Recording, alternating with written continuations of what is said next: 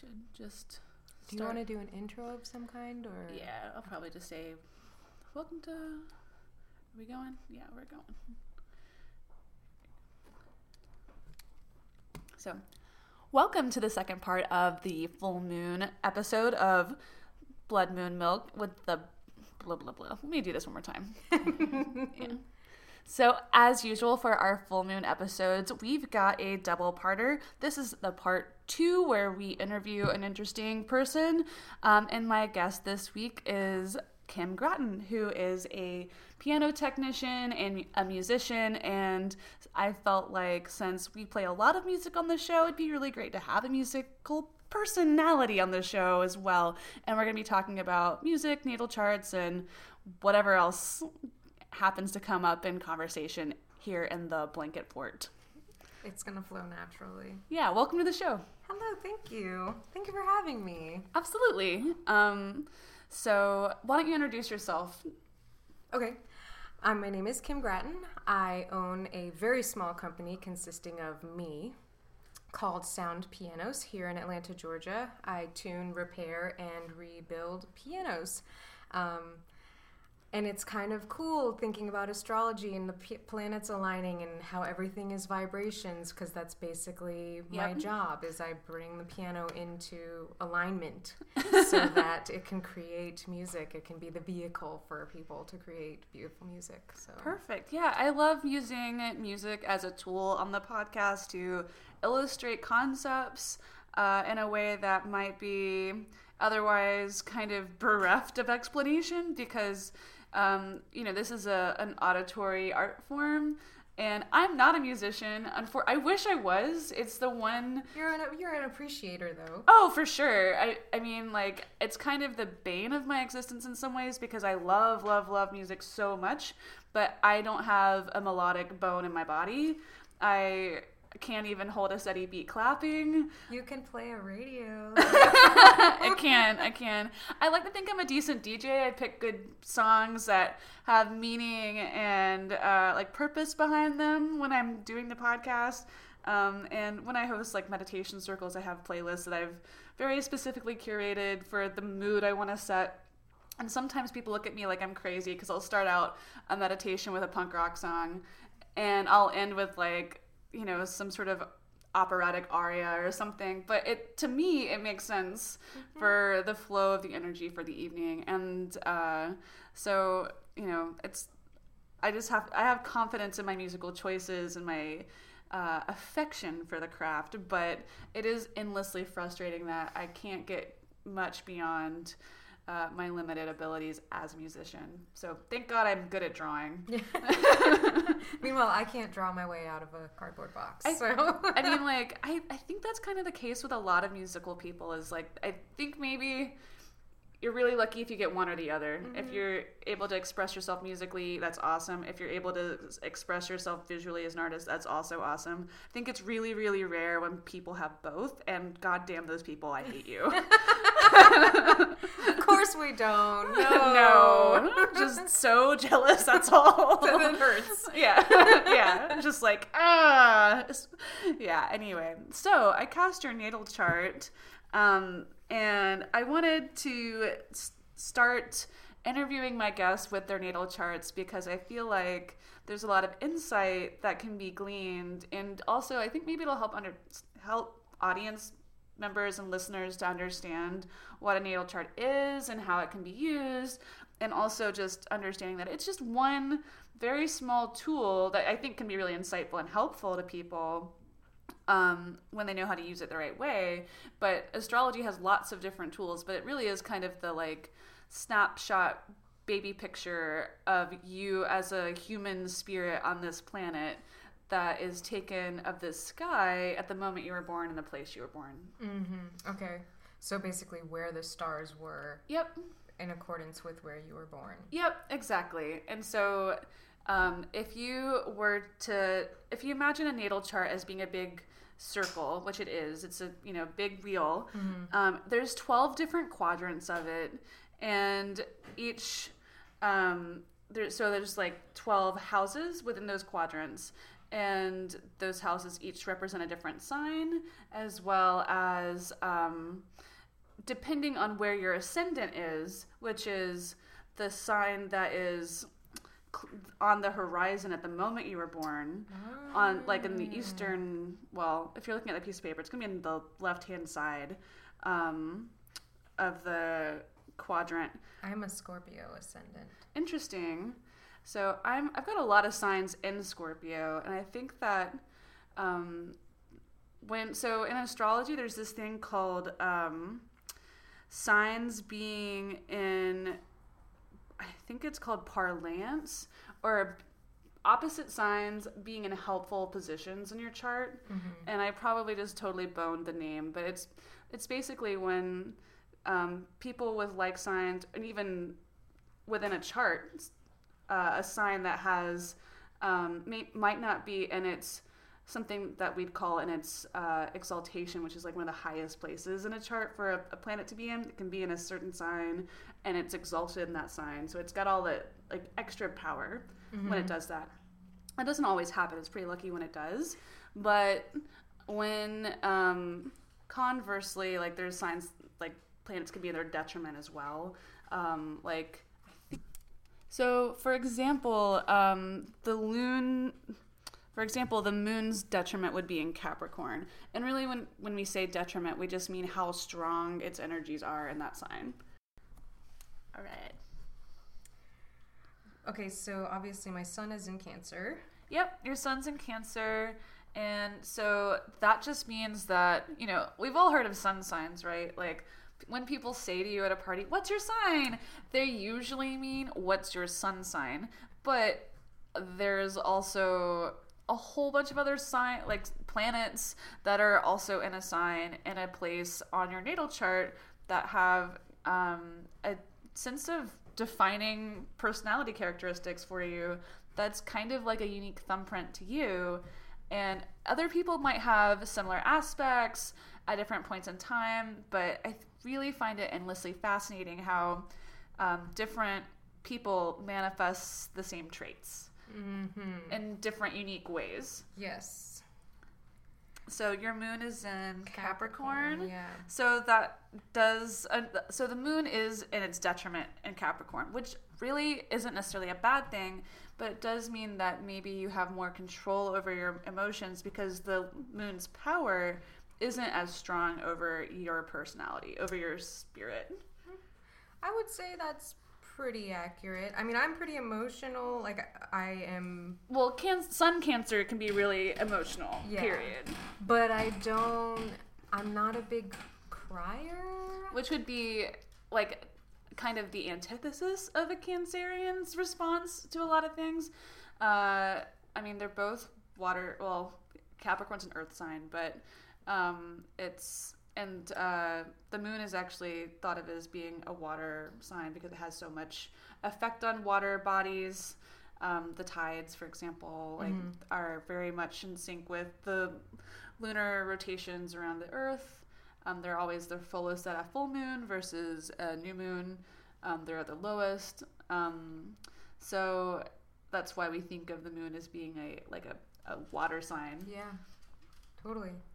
What does it mean that the moon is in Capricorn? Um, well, why don't you read a little bit of the interpretation so our listeners can hear what one of the natal, ch- natal charts sound like. Okay. Well, I'll skip a little bit of it. Sure. Um, and also the natal chart readings are pretty long. On average, I'd say they're about twenty-something pages. Um, it just depends on how many aspects a person has in their chart. And uh, aspects are just... Um, mathematical, geometric aspects between two points on the chart. The points being planets.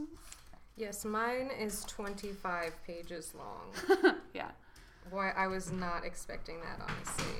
You sent this to me and I was like, holy crap, this is a lot. Mm. Yeah, but I want people to get their money's worth. Yeah. Know? Well, and, and it is. It's interesting to read it, and it's it kind of does...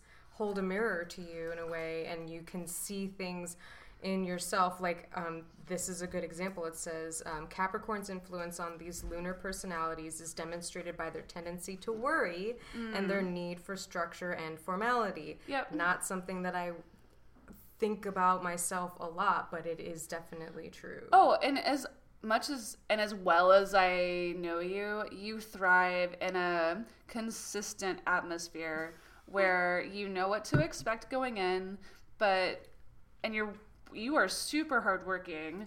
I mean, um, but I have to have structure. I yeah, do. I drink yeah. the, my coffee out of the same fucking mug every day. Yeah, like every day. Yeah.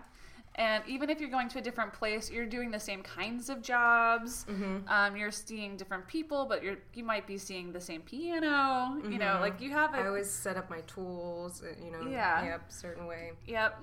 Yep. Yep. Definitely That's and also that. Capricorn is the sign of like the boss lady, the boss man, the person who's definitely in control of their own destiny because they've invested the time and the energy, frankly, into becoming the the decider of their universe. Yep, of your life, yeah. Yep. It says that here, too. It says Capricorn moon personalities are dedicated to getting their own way and accomplishing personal goals. Oh, yeah. Oh, yeah. It's not a bad thing to have. Definitely not. I mean, you know, although it says here, women with Capricorn moon are likely to be ambitious at the expense of their personal life. I wouldn't say that's totally accurate about me. I, I think I'm I'm a, a social butterfly, kind of. Or maybe that's not what personal life is. But. Well, I think, no, I think maybe they mean more with, like, relationships, yeah. where you probably wear the pants in your romantic relationships in regards to finances. Mm, yeah, I guess so. I mean, certainly in regards to my own finances. Yeah. So I'm a, I'm a separate bank accounts kind of gal. Same. Yeah. Even if I'm going to be in a relationship with you, your money is your money. My money is my money. Mm-hmm. And, you know, we can have mutual goals mm-hmm. that we both put our money towards. Right. Joint savings account. Yeah. Yes. But my separate money checking. Shall never meet your money. um, and, you know, I'm the one responsible for mine. You should be the one responsible for yours. And... that's the end of that. Yep. I like, I think, um, because, so my, Mercury is in Gemini. In Which is interesting, because I feel like that's one of Mercury's strong points. Um, so I'm right, so Mercury is the fastest spinning planet, and Gemini is an air sign. It's the first of the air signs, so it has all this, like, Uh, like it's like the the thing that sort of sparks the fire. You know, you need the air to be present in order for that fire to burn. Yep. But doesn't mean that it has like a whole lot of lasting impact as a as a personality or as a, a trait. But for an air sign, it doesn't need to. Mm-hmm. You know, it just needs to get that first, and especially in this in a Mercury placement, you it means that. The things that you say and the things that you do are probably the instigators for other people, and you might not necessarily need to be around for to see like where that takes people, but just know that your words have impact even if you are not there to see it. Hmm. Something to be mindful of. Yeah. Um, let's see, Venus in Leo. Interesting. So Venus is the planet of love and relationships and how we view relationships in this lifetime. And I very much a- approach astrology from the perspective of somebody who believes in reincarnation. Um, so I think that's kind of important to be aware of. Not everybody's into that, um, but I think there's a lot of karma um, that you can read within the signs as well. Mm-hmm. Um, but Venus in Leo is like kind of a nice place for Venus, really, um, because, well, if you've got a good love life, it's a great place for it. Well, and my partner is a Leo. Oh, yeah, so there you go. Um, that also helps. That's what I mean when signs are, um, God, and I wish, like, for some reason I can't remember the name of this term, but it's when they're, they're like, mutually beneficial to each other. So your sign, your love sign is representative of your it's partner's. Symbiotic. Yeah, you have your partner's sun sign. Okay. So, like, you see each other, you see them through the lens of love already. mm-hmm. um, whether or not you realize it or know it. Okay. Um, but you see love in a very, very similar way to the way they just see the world. Okay, cool. Yeah. And was Venus the one that was just in retrograde, or is still? It's still in, in retrograde. retrograde. It's in retrograde, I think, and I could be wrong on the date exactly, but it until early November, and it's either November sixth or November ninth. It, in my mind, my like slightly dyspraxic mind, where I see things upside down and backwards, uh, I yeah, like it's um, it's one of those dates. So early mm-hmm. November, and then it'll. Uh, start to wake up, and when planets come back from retrograde, it, you know, imagine waking up from a nap. You don't wake up and you're super energized all of a sudden. You're like a little groggy, mm-hmm. and you kind of need to like have a cup of coffee, you know, maybe stretch. yeah stretch like go for a little walk with your dog or something to wake up, and then you're ready to get down to business. Mm-hmm. yeah I'm, I don't know, it's just uh so we were just talking, I have a bird named Murder Bird. Who makes really weird, creepy sounds. Um, I'm used to hearing them, so they don't bother me at all. So, but if anybody hears, like, little... Tw- that in the background, basically, it was like... like Chucky in bird form. Well, he... So his name is Murder Bird because he killed his last two girlfriends. And you could call him Henry the Eighth. No, no, he didn't have that many lady friends. That's he just true. He only had two, and, and they you learned your lesson after the second one. Yeah, like the first one, like I wasn't here when he he murdered her. Um, I only heard about it via a distraught partner at the time, and um, it wasn't a good scene, and so Murder Bird was put on probation for a while and had to live alone. And then I felt really shitty for him. I felt bad because he was alone in a cage for like a year. And I was like, well, maybe I'll get him a friend. Nope, he murdered her too, like within a couple of months. And so uh, I feel that he has made it clear to me. He likes to live alone. He he likes his bachelor pad to be just him. And, uh, you know, that's fine. So I, I can't willingly, like, submit another un, unwitting bird victim to his clutches. Uh, so, yeah. Well, I hope he lives a long and happy life. Dude, the bird's already four. Oh, really? Yeah. I, like, he's, I don't know how... I don't know how he's still alive, like, frankly, but I guess birds live forever. So, uh, unless they're in a cage with Murder Bird, apparently. Yeah, yeah, yeah, unless you've got a murderer for a roommate um, who is bored and will would rather take your ass out than chat with you over bird seed in the morning. I guess. Anyway, yeah, that's what it's really all about. Was he didn't want to share the bird seed. Man, like, there's not enough seed in this cage for the two of us. You know, I've gotten really ragey over, like, did I ever go, like, so Kim used to be my roommate a long time ago, um, and what feels like another lifetime. I know. It was like seven years ago. Yeah, holy yeah. shit. Yeah, um, I'm but like, old. Man, um, so I think I'm the age you were then. Probably. When? Yeah. Or, no, how much older? I don't know. How much older? I'm thirty-five and you're thirty, right? thirty-one. Okay. But, I don't know. So, seven years ago, how old we would have been.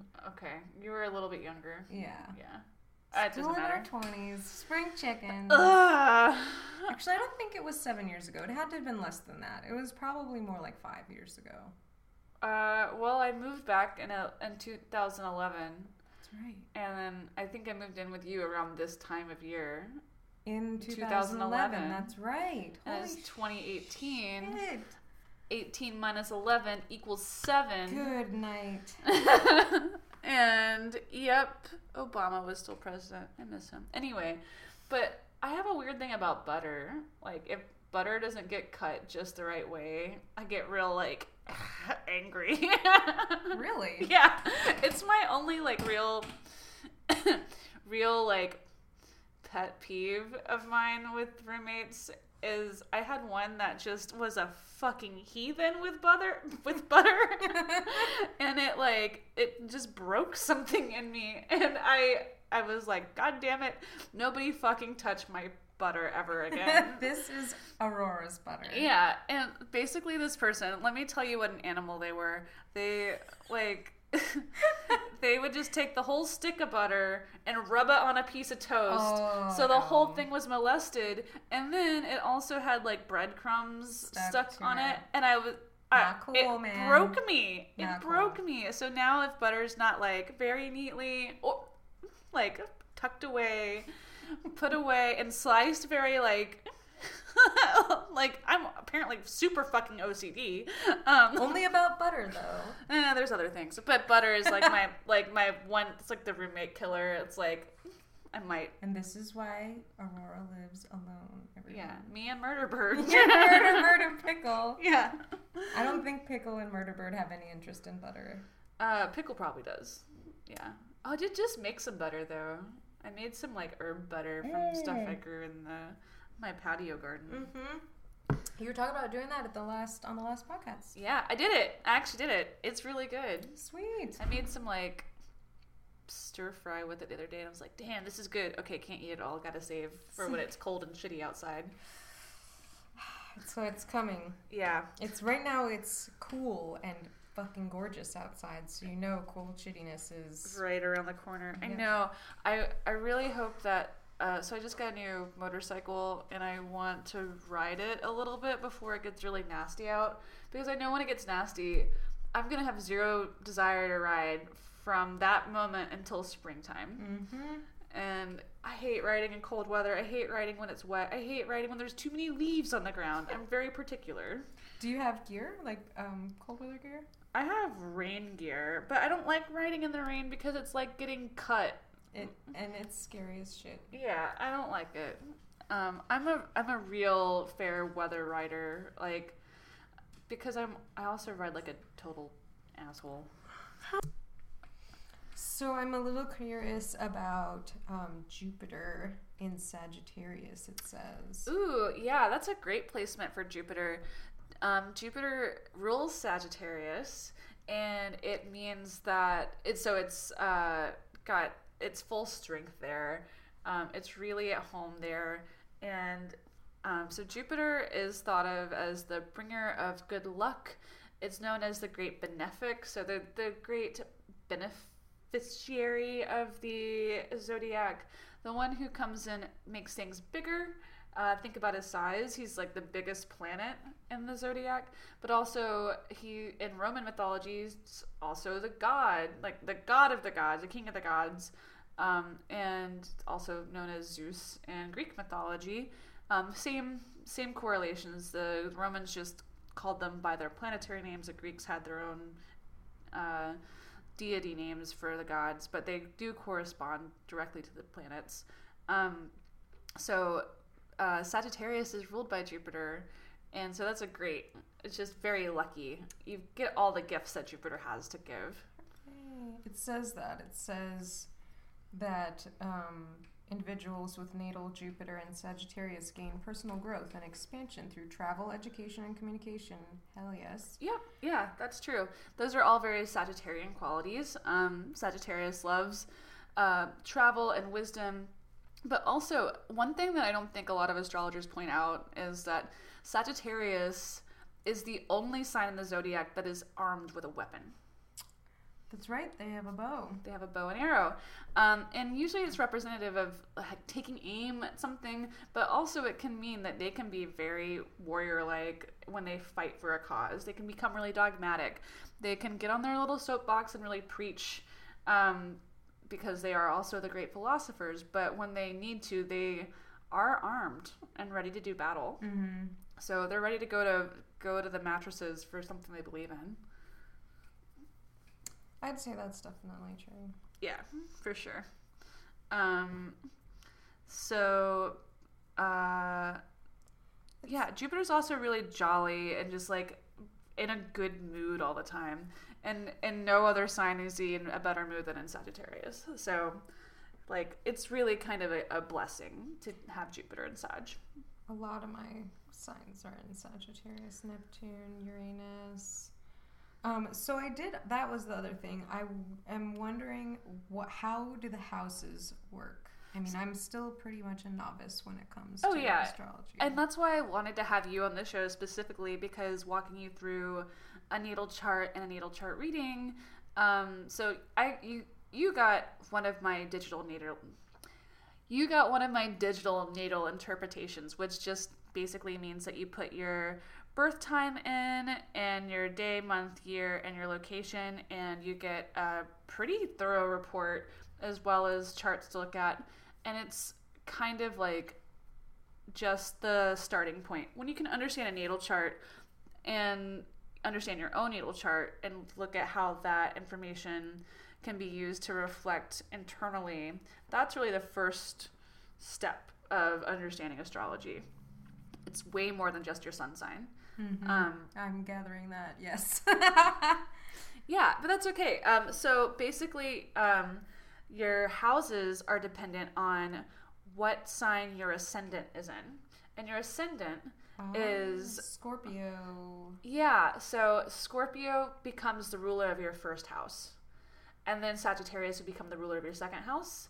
Capricorn the third. And it goes like that through all twelve signs. So the last sign would actually be Virgo. Okay. Like right before... Cancer.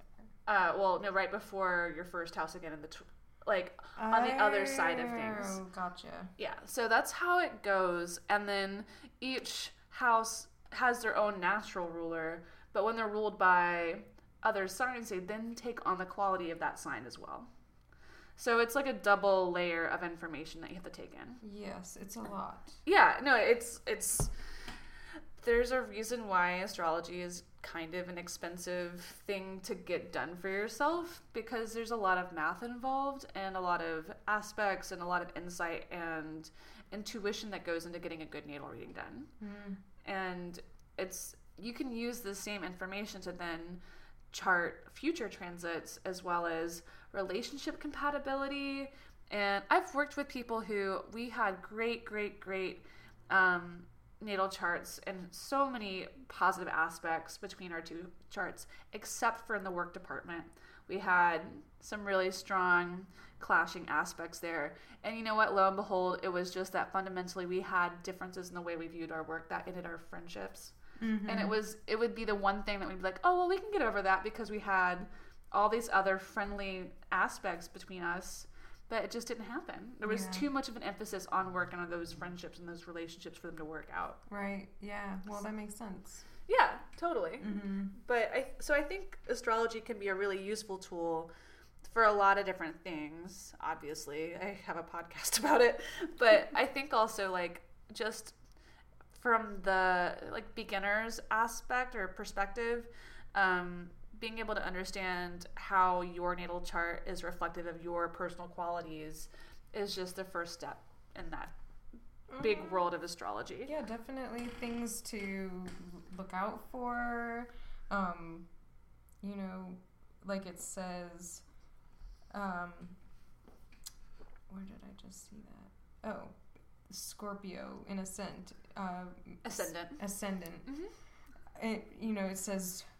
They're often far more stubborn than they seem on the surface, which is totally true. And they s- sedulously stick to their goals as long as they feel there's a chance they will be successful. It's difficult to convince them to change their minds once their decisions are made, which is true. Which, you know, if you can look out for those qualities in yourself, then yeah. that will help you in your life, because it's not always good to be stubborn. Yeah, no, so true. Whatever you're... So earth signs and water signs are notoriously stubborn.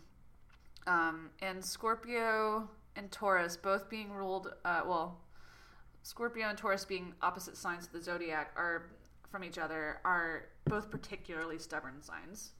Mm. Yeah. Okay. I'm very stubborn. You didn't know that about me. I know it's a it's a shock. Are you kidding me? That's okay. I mean, but stubbornness can also just mean stick-to-itiveness.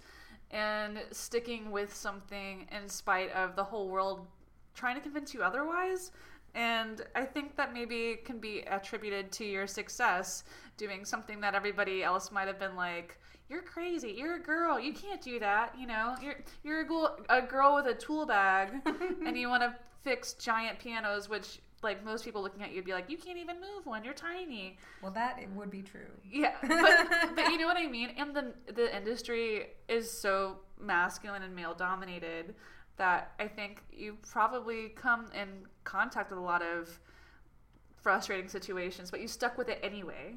And I think maybe you can attribute your Scorpio-ness to that in that aspect. Yeah, I definitely think going in and having the attitude of, I have studied, I have experienced, I know what the hell I'm talking about, yeah, goes a long way in not necessarily, you know, just reassuring clients mm-hmm. that, you know, yes, I don't look like what you expected me to look like. Yeah. But I can still do this job and yeah. do it really well. Yeah. And you'll be happy. Yeah. And that's the important thing. And I, I'm just so happy to have seen you kind of come such a long way. And um, I'm just really excited for you. Come a long way since seven years ago when we were living oh my God, together yeah. with another roommate. yeah. Oh. I mean, just for some insight, dear listeners, uh, my room in this house was so small I couldn't fit in a normal-sized bed, and I was living on an air mattress. And the crackheads down the street had a riding lawnmower that they would ride around the neighborhood. yeah. True story. yeah, and oh, there's like a... a pack of wild chihuahuas that lived on the... Yes, on the corner! Oh yeah. My God! And every time I tried to go for a run, they would chase the shit out of me. They'll bite your ankles off. Oh, yeah. It was really terrifying. I think I even had, like, one of those, like, little Mexican hairless dogs, which was particularly fierce. Good times. Yeah. Well, did you have any more questions or insights about your, your chart that... Um, like you thought was particularly spot on or interesting from the experience? Well, it definitely, I mean, like I said, it. I like how it has, you know, aspects and it gives you two sides of it. You know, yes, this is a good thing, but watch out for, you know, too much of it. Or yeah. if something happens and you find yourself withdrawing, et cetera. Um, it mentions more than once in different things that um, I have mechanical aptitude, which is totally absolutely, you right totally on. Do, yeah. And it, I do not, which is why I break everything. I have a really good intellectual mechanical aptitude. Like I can, when I think about a problem and somebody says like, "Oh, is this thing?" I'm like, "Oh yeah, that makes sense." Mm-hmm. But putting my hands on something, I'm just like, "Oh," and it's broken immediately. Like, and that's it. That's what it yeah. says. I forgot where exactly it says it in the chart, but it says pretty much the opposite for me, which is true. You know, yeah. I it's hard if you s- explain something to me, I won't always get it. But if you put it in front of me and say, "This is how it works," mm-hmm. it clicks. Yeah, I, I think. Pickle. I know, I love you. I think, yes. I'm so glad you can't reach my face right now. Pickle has come for a visit in the Blanket Fort. Share it, spreading the love. Oh yeah, she comes to, she comes to, like, comfort and remind us that she's still around. So did you already talk about the full moon in the first part of the podcast? Yeah, or? So, like, that's actually, I'm recording that kind of in tandem with this. I haven't finished that episode yet, um, mainly because I've just been sort of lazy and busy at the same time. What's it like? I'm I've been busy socializing, so I haven't had time to sit down and finish recording it. Socializing is important. Yeah, yeah. Um, last night I went to my friend's house to do like a painting night, and it was good. And then I like I got really self-conscious though because I'm like. I'm the only, prof- I was the only professional artist there, and other people were, like, just having fun, and I'm, like, sketching out thumbnails, and then mixing my colors, and, like, and not, like, I don't know how to not be a professional artist. I know what you mean. And, and people were like, oh, you're, like, really good, and, and I'm, I'm, like, thanks. Like somebody was like, oh, did you go to SCAD? And I like I ha- I heard myself say this, and in, even to myself, I was like, I'm an asshole. But I said, oh, no, I didn't go to SCAD. I went to art school in Europe. Like, and, and I was like, and that's why I don't have friends. Did you sip your tea with your pinky up after that? No, I was like, no, I'm a real art snob. Like, well, first of all, not like, I don't think that SCAD's bad. I just, it just wasn't the right choice for me. Yeah. But I also, eh. I don't know. I think every professional is a snob about what they do. It's, you can't help yourself. It's, it, you know, really does come from a place of passion. Yes. And it's, there's a fine line between being a snob and taking pride in what you have studied. You've put a lot of time and effort and energy into learning how to do all that shit. It's you, of course you want to mix it right and do it right, and yeah. you know, and when somebody says you're really good, it's like, well, yeah, I've been practicing since I was eight. I hope I'm good. yeah yeah exactly I mean, um really, I look at, so people ask me now, like, what I'm working on, what my film is that I'm working on, or, or something, and, you know, like, I'm like, oh, I do an astrology podcast. And they're like, oh, but you're an artist. And I'm like, yeah, but this is art to me, too. It tells a story, and, like, not even, not only is an episode a story in a way, it's a, it's a story of a sign and understanding yourself and being really... like, using that tool as, a, like, I'm trying to make a tool and something entertaining and valuable for other people to use. Mm-hmm. But also, um, I'm noticing that myself is, like, an integral character to the story. And, like, even though I don't necessarily mean for it to be that way, it just kind of can't be helped because the nature of it. And now I'm starting to get, like, a little bit invested in my character's success, like, like as a as a listener to the story as well. You know, like, if there's been some dramatic ups and downs in some ways, and I'd say investment in your own success is pretty is a pretty healthy, yeah, thing to have. It's probably not the worst character flaw in the world, but I've just I was like, oh, that's weird. No, we're all the star of our own show. Yeah, that's true. That's true. That's I mean... true.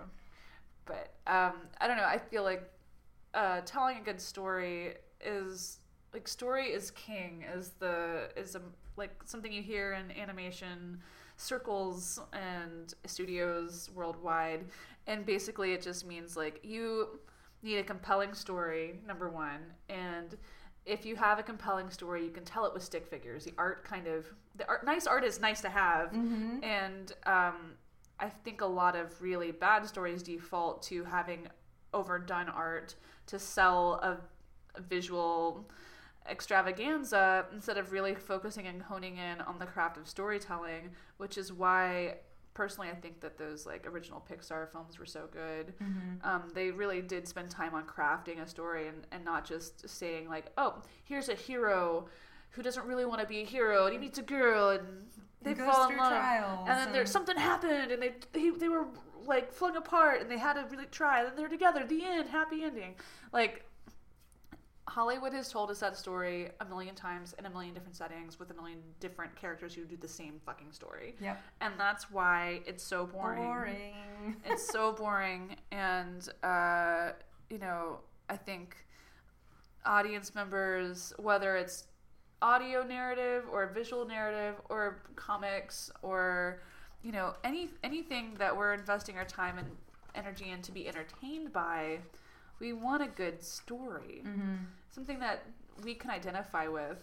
And if we have that, um, then, yeah, you really can tell it with stick figures or with no figures in a podcast in a form. Podcast form. Yeah. It's true. Yeah. Well, and even like if you look at it from a marketing perspective, I took a couple of classes and had a mentor for a little while who was really into the sales and the marketing and everything like that. Sure. Yeah. And I mean, you have to be a complete idiot if you're a small business owner and you don't do a little bit of research in how to be good at selling your stuff. stuff yeah. Which is... Yeah. Basically, you're selling yourself. Yeah. And, you know, that's, at the end of the day, that's what he kept saying was, he's like, really, people, I mean, yes, they want you to be qualified, but they want to get, they want to know you.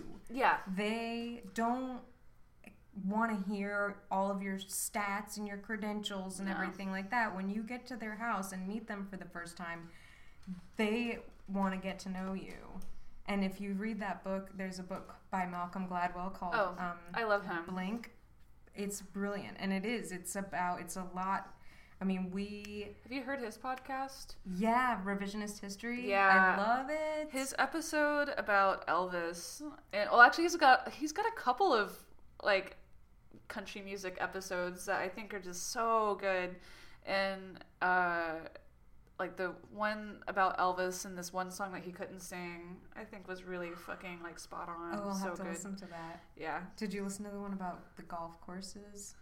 Oh yeah, the one in Hollywood. It the... will make you hate golf. Oh, I already hate golf. I hated golf before too, but now I really hate golf. I've I've always hated golf. My uh, step grandfather was like a pro-am golfer, and I got dragged to. He lived in Augusta. On, on the Augusta Country Club in the neighborhood there, and I'm so fucking bored out of my gourd there in the summer times. And um, I mean, you know, I have fun childhood memories there too, but some of the most like bleak, boring moments of my life were being dragged to the Masters and then watching the O J Simpson trial on cable oh, because it was all the yeah, same time. Yep. So like for me, golf is synonymous with murder. Oh, Jay. All right. So, um, what was it that you were just saying? Oh, we were talking about how astrology can be a tool and um, how it, because we all hear what we want to hear mm-hmm. a lot of the time yeah. in our lives. We're all the star of our own show, like we were just talking about. Um, but with these, with... astrology and with natal charts and with, you know, readings and things like that, and having people kind of interpret it for you, it forces you to see things about yourself mm-hmm. and, you know, the good and the bad. Yeah. And that can help you. I mean, I think that that is a huge part of healthcare and self-care and how to walk through life in a in a productive and healthy way is being aware of your shortcomings and not beating yourself up about it, but yeah. being proactive and being yeah. able to, you know, identify it when you're falling into that hole. Oh yeah, and awareness is key, and it's uh, you, you can't really start to grow emotionally or, you know, spiritually, if you will, if you're not keyed into your particular trigger points or issues or challenges. And I think that astrology can really be helpful in identifying those key themes for you, whatever they may be, because it's a good prompt and a good self-reflection tool. How is it that I represent myself in this way? How can I be better at X, Y, or Z? And it is going to be different for every single person, but the one thing that's consistent through all of our lives and experiences is that if unless you really take the time and set that time aside to be self-reflective on a semi-regular-ish basis, um, and you know, for me, that's the lunar cycles, that's every new moon, that's every full moon, and frankly, more than that, because I'm always thinking about the show and how to incorporate, you know, different themes of my personal life within what's going on in a way that's interesting for the listeners. But also through daily horoscopes and looking at transits, is it just, it gets you thinking about it. And when you think about it, you're aware, and you don't necessarily have to become a victim of your thoughts any longer, which really, that's an underlying prim- principle of psychology mm-hmm. and behavioral, uh, behavioral cognitive therapy is being able to step away from your thoughts and to uh, be an observer of your thoughts instead of being trapped in the little rat wheel in your mind, spinning around and around and around, yep. and being a victim to them. Once you can extract yourself and watch the wheel going around, and you're like, damn, that we- that hamster could go a whole lot further if they just got off the wheel and started burrowing or, or anything, yeah. or really, other than just going in circles. Yep. Yeah. And we all have those inner monologues, you know, whatever it is, whatever you... Absolutely. You know, yeah. Nobody likes me. Oh, yeah. Or... I definitely have one of those. For sure. Oh, man. I'm not talented enough or whatever. Mm-hmm.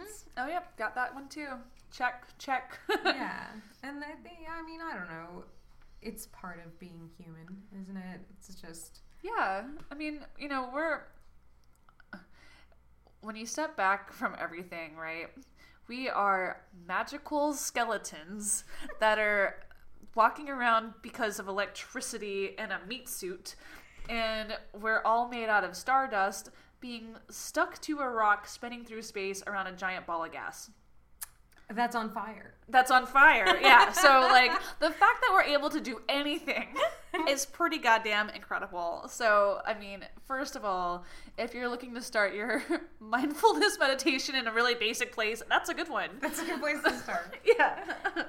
Which um, also, it contrari- contrarily, uh-huh. um, it helps you to, because, yes, you want to get through your inner monologues and whatever and get past the voices yeah. that say everybody hates you. Yeah. But also, at the same time, realize we are tiny. Yeah. We're so small in the grand scheme of things. If you didn't accomplish every single thing you tried to accomplish on your list today, the world is not going to stop spinning. No. Newsflash. No. This this rock ball is going way too fast and it has way too big a purpose in this universe for your little insignificant life to really, I mean, Which is comforting that, in a way to me. I mean, I, I mean, it can be, but it can also it can get rid of the pressure. You yes. know, they can get rid of some of that performance anxiety, and just to like put yourself out there, get started with a project because any start is better than no start. You know, when I started this podcast, it was a very, very different entity than it is now, and it's I'd like to think that it's evolved and changed in some good ways, and some it's certainly gone through some painful growth spurts as well, but. Um, I think the thing that I'm just proudest of all, most of all, is that, you know, I started doing something. Mm-hmm. It's something, you know, it might not, every episode might not be perfect. Probably, there probably isn't ever going to be a perfect episode, but. Perfection is boring. Perfection is the enemy of good. And making an effort in just being good and doing something consistently is better than revising the same material a hundred times and perf- quote unquote perfecting it into a place of non-existence. Mm-hmm. And so that's what I'm proudest of it all is that, you know what, I get up and I do something. It might not be everybody's cup of tea, but you know what? Fuck everybody. Mm-hmm. And well, and if it's not your cup of tea, then don't drink it. Yeah, and England, f- sorry, but fuck tea. Not really. I like tea, just but you know what I mean. I what I mean is, uh, you can't be everything to everybody, and we shouldn't try to be. Listen to the people who are there to support you. Build your connections. Build your networks in ways that are mutually beneficial and look for ways to express your unique gifts and talents in ways that are helpful to other people who might not even know that they wanted or needed them. Mm-hmm. Um, but when you see an opportunity to help other people, I think um, you need to take that uh, in whatever way that is, whether you're a nurse or you're working in the healthcare industry, or if you're just like at a stoplight and you see somebody who's having trouble crossing the street, take mm-hmm. your... a moment just to help somebody else who's not having an e- as easy as a time as you might be that moment. Let somebody merge in front of you. Yeah. Oh my God, Atlanta, we're talking to you. um, also, I know there's a lot of people who aren't from here that live here now, but fucking learn where you're going and don't drive so slow. Oh. I'm a slow driver sometimes. Oh, I'm, I'm like, I'm an impatient Sagittarius. Ah. And like, there's nothing. And I, I also live in a neighborhood where there's lots of people who are kind of tourists. Mm. And they just like to drive real slow and look at houses and stuff. And, you should walk. Mm. And, you should probably walk. That would be better. Yeah, I would, but I can't walk. No, they oh, should walk. They if should you want walk. To look at houses. Yeah, they should totally walk. I have somewhere I need to go. And it's really annoying for me personally when I'm trying just to get home to let my dog out or try to get to work on time. Um, and there's somebody who doesn't know where they're going and they're like, oh, that's a nice house. Oh, it would be great to live here. No, it wouldn't be great to live here because there's slow assholes like you here. Tell us how you really feel. Sorry. Yeah, one day I'll move away from Atlanta and I won't know who I am anymore, but it'll happen eventually. I'm just a slow driver in traffic. I'm like, mm. we're all sitting in traffic anyway, so I am not going to really try to tailgate the person. Oh, I don't I mean. tailgate. That's my one rule is like, go as fast as you want, but don't be on somebody's ass. Yeah. I'm a... Danger Will Robinson. I'm a I'm a really fast, aggressive driver, which is why I have to ride slow motorcycles, because fast ones will kill me. I don't even remember the last time I rode in a car with you. It was the Ghia. Oh, yeah. I think you picked me up from the airport or something one time. Oh, my God. Yeah, I probably did drive really fast in that car to the airport, though. Like... I, re- I think it was pretty fast. I mean, the Karmann Ghia wasn't a fast fear car. I don't remember being in my life, though. Well, maybe it was having a bad engine day. But I did have one friend who who is a, an avid motorcyclist and kind of a bit of a daredevil herself. And I remember driving with her somewhere, and she got out of the car, and she was like, "You have not lived until you've ridden with Aurora and that Karmann Ghia on." She drives everywhere on two wheels and sideways. What did you call it? The monster? The um. Well, the, the Weird Green Egg was um. It's one of its nicknames because it looked like that, like uh. The same color, yeah. The same color as those grills, those egg grills, the Big Green Egg. Mm-hmm. So the Weird Green Egg, um, and yeah, that was the one that I remember the most. Those are the most fun cars. Volkswagens yeah. are so much fun to drive. It feels like you're going fast even when you're not. Oh yeah, and there's no safety measures whatsoever. The the seat belt is basically dental floss, and there's no um, there's no um, safety features or airbags whatsoever. So, do you want to wrap up and just let people know where they can find you if they want to? Maybe they have a piano they need serviced. Um, yes, you can find me at sound dash pianos dot com. And, and soon there's going to be a cool animated video on your website that explains how tuning your piano is a lot like cars. It's true. And it's made by... the person who made this podcast. I'm so lame. Sorry. Please forgive me. No, it is. It's awesome. There will be a link. Yeah. Um, we'll get that on your website really soon. Um, well, I guess that's that for this part of the podcast. Cheers.